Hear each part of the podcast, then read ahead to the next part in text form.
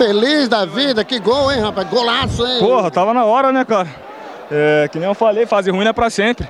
Ninguém desaprende a jogar.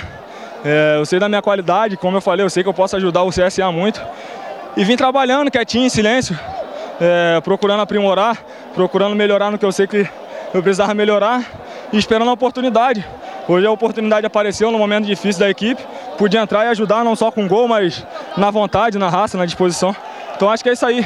É, para um time chegar na Série A, não é só jogando bonito, não é só ganhando de 3, 4 a 0 que nem a gente vinha fazendo. Vai ter jogo que vai ser desse jeito, na luta, na raça, na insistência. Eles vieram para ganhar o jogo, não vieram atrás, dificultaram o, o máximo para a gente, mas a gente saiu com a vitória. Então, como eu falei, é, hoje era o, o passo da nossa arrancada para a Série A e começamos. Quase o segundo também, não foi? Oi? Quase saiu o segundo também. Porra, nem fala, cara. Ali no final ali eu tinha tomado uma pancada no tornozelo. Corri os 5, 10 últimos ali meio puxando a perna, que tava doendo muito. E na hora ali eu adiantei demais a bola. O goleiro acabou saindo. Era para matar, para fazer o segundo, mas o mais importante é a vitória.